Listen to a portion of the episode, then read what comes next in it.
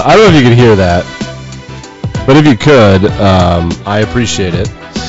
Having some weird sound stuff today. Uh, that was one of the funnier things I've seen in a while. During a call for the Devils Red Wings game, the play-by-play announcer says, "We encourage all women to schedule a mammogram, and we got a Devils goal." This is interesting to see your daily sports podcast news, narratives, takes, and gambling. I just found that clip to be hilarious. It went super viral. Just one of those things like schedule your mammogram. We got ourselves a devil's goal. You can watch this show on Spotify or YouTube.com.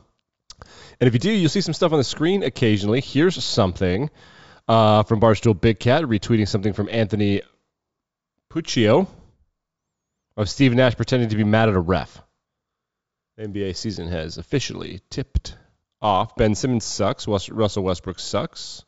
Giannis is good some of the news that we have. Thursday night football preview coming up a little bit later. We'll also talk some World Series stuff, the Phillies and the Stros. We'll start with this. Um, Mike and the Mad Dog, Mike Francesa and Mad Dog Russo have been on WFAN. They kind of invented sports talk radio in a big way in the United States of America. And they hated each other. They loved each other for years. They fought about stuff and they hated each other. And then uh, yesterday, Mad Dog, who's now on ESPN, he's the guy that they put across from Stephen A. Smith to argue about stuff to replace Max Kellerman. You know the guy. There's always got to be a guy to argue with Stephen A. Smith. So they, they Mad Dog Russo. Anyway, he got into the Broadcaster Hall of Fame, and this is kind of a nostalgic moment. Both of these guys have been saying crazier, increasingly crazy and crazy and crazier shit. And now that we have the internet, people have been recording that crazy shit. And so they've been, they're kind of going out of fashion, but people love them. And yesterday, they, they kind of broke up a while back. Mike Francesa has gone incredibly viral for multiple things, including getting mad at Donald Trump for the way that he handled – the COVID 19 pandemic, which is ironic because he really liked Donald Trump. Anyway, so he called in to wish his old buddy a uh, congratulations on making the Broadcast Hall of Fame. This is kind of a cool moment for me, and this is my show. So. Aren't you glad that in a couple of days you won't have to hear anymore? Why is Mike in the Hall of Fame and you're not? Oh, I did hear that. Yeah, I did. You've been hearing that for five years, but the truth of the matter is, you've been in the Hall of Fame since the night I got in because I wouldn't have got in without you. So you've already been in the Hall of Fame for I don't know what year I got in, I don't remember, but whatever year it was, 17, 18, whatever the heck it was, you've been in there since then. So it doesn't make any difference now. What a nice thing to say, Mike Francesa. Always a class act. Not always a class act, but you know, you get a, it feels like a class act. A cool moment there in the history of sports talk radio. Let's get into some NFL football news. The first thing yesterday, we had a quote unquote blockbuster trade, which just means a starter was traded. Robert Quinn, who is a linebacker defensive end, for the Chicago Bears and very clearly one of their top two or three players. He was traded from the Bears to the Eagles for a fourth round pick. There's Ian Rapoport. Now these people are putting, look at this. See this graphic at the bottom says breaking news from Ian Rapoport on the fucking picture. Oh, these guys are getting increasingly, increasingly bigger losers. These NFL insiders. They're just getting. that is so vain and stupid. Okay. So the Eagles are going all in. Robert Quinn, he kind of plays defensive end. He kind of plays linebacker. He, he does a bunch of stuff. He's a really good football player. He tapes his fingers. Here, I'll pull, pull it up. See it right here. He doesn't wear gloves, and that makes people wonder. I think it, people have a difficult time understanding if someone's good if they wear gloves. Uh, other news: the Seahawks. God damn it, Russell Wilson. I mean, I guess we could just play the clip. Let's play the clip. I Really get jet lagged too often. You know, I don't. I don't really. Um, you know, I've. They're going to London to get you know kind of get my system down. But uh, yeah, for me, I was on the plane the first two hours. I was uh, uh, first two hours, probably eight, was it eight hours flight here? That's, that's the first two hours I was uh, watching the film, getting, watching all the cut-ups and everything else. And then for the next four hours, I was doing treatment on the plane. I was walking up and down the aisles. Everybody was knocked out. I was doing high knees and working on my, working on my legs and everything else. You know, make sure I'm ready to rock. Uh, so that was good. And then the last two hours of the last hour of that, I, I watched. I fell asleep for one hour, and I watched the film the rest. So God damn it, Russ. Are you fucking for real right now? He said he was doing treatment for four hours. First of all, nobody believes him, right? That he was doing high knees on a plane while his teammates slept. At a certain point, you got to realize, like, teammates are gonna be like, "Get this fucking guy out of here, or get me out of here." Is this is he for real? Is he for? And he's counting down the math. He's like, "What can I tell these people?" Yeah, so I did high knees for four hours, and I watched film for two hours, and then I fell asleep for an hour, and then I watched more film dude, wh- what? Just listen to an audiobook or like fall the fuck asleep. What are you doing? Oh my god, he's such a tool. Anyway, they play in London against the Jaguars. Um, so nobody's going to score any points in that game. That'll be fun. Aaron Rodgers, after the game on Sunday, says something to the effect of there are some players here who are not prepared, uh, talking about his own team, and some reps need to be cut at practice. And then on Wednesday, he recanted and blamed the media, obviously. Quote People in this society have a hard time hearing truth sometimes. I'm not saying anything publicly that I'm not saying to those guys. So maybe that's talking about a conversation that's behind closed doors in public, but the level of accountability is the standard here. Again, I don't think it should be a problem for any of those guys to hear criticism.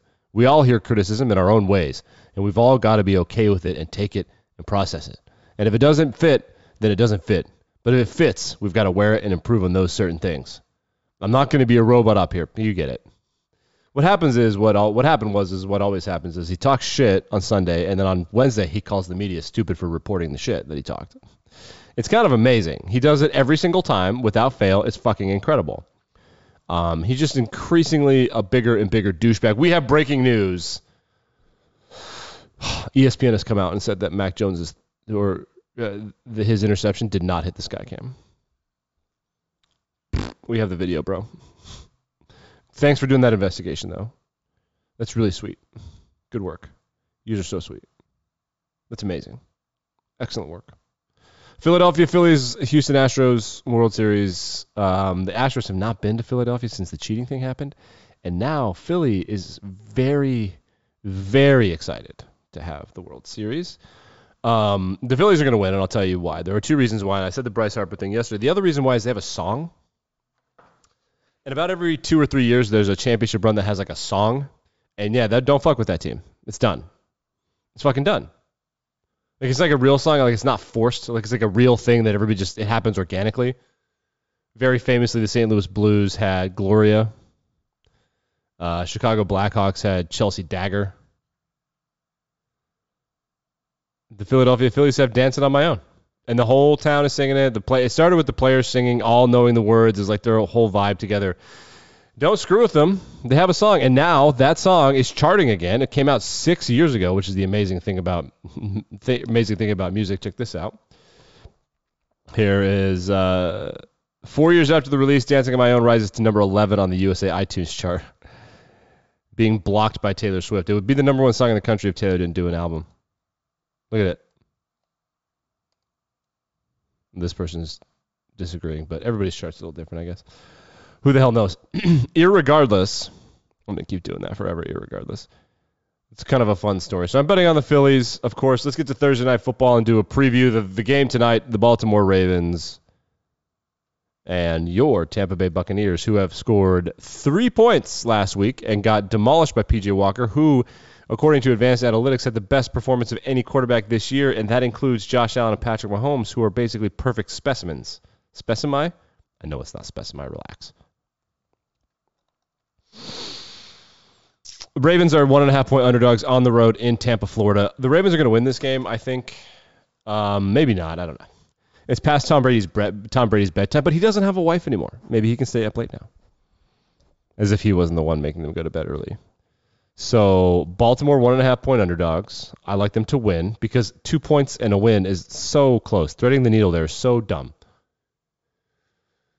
I guess the other argument could be made that you might as well just bet on the spread, but the payout is like it's plus 108 to bet on the Ravens to win. It's minus 110 to bet on the Ravens to win the spread. That means it takes $110 to get an additional $100 back. So if I bet $100 on the Ravens to win, I would then receive $190 plus whatever the book took. It's like $187. But at plus 108, at plus 108, a $100 bet nets me $108 in return. It's like a pretty significant difference depending on how much money you're betting. And it's only one and a half point difference. So I like that. I also went through some props. I don't like love many of the props. I do love Leonard Fournette over 28 and a half receiving yards. The reason I like that is because Tampa can't throw the goddamn motherfucking football. And so there are going to be checkdowns. There are going to be screens. And Fournette only has to break one tackle on one catch to get over 28 and a half. It could happen like before the end of the half.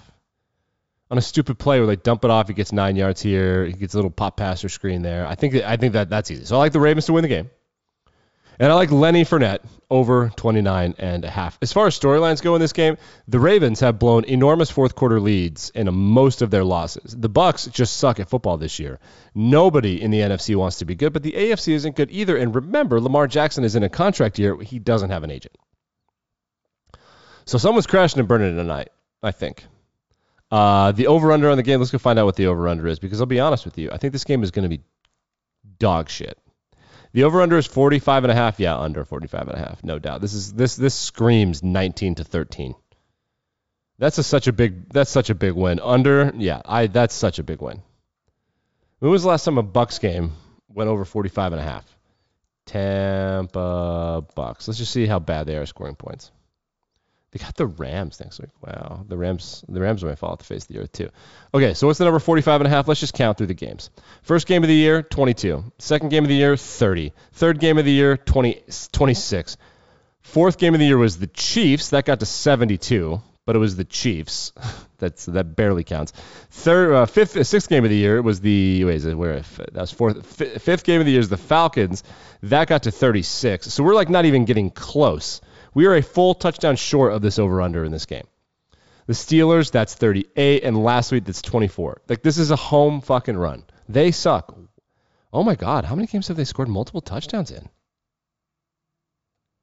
So they got one touchdown against Dallas in the first week. Oh, holy shit. I think they got no touchdowns against the Packers. They may have gotten one touchdown. I can't tell. It just says six. I'm not going to look into it. They are like not scoring touchdowns. Jesus Christ. Wow, the Bucks suck, dude. I said months ago, I'm gonna go find out the episode. If he does it in the middle of the season, I'm gonna go find my prediction. I said, I said he's gonna walk away in the middle. I told you people that this would happen. It's because this is stupid. Go home. Just fucking graduate already. For your entertainment, if you're watching on the screen, here's Ben Simmons missing a shot. Jesus, he sucks. He's got more fouls than points so far this year. That's a fact. Like, rate, review, subscribe. We'll be back and better than ever for Football Friday. I think we have a pretty, should have been a good week, but going to be a boring week in college football. Pro football looks a little bit better. The Bills are back. Eagles are back, so that'll be fun. See you then.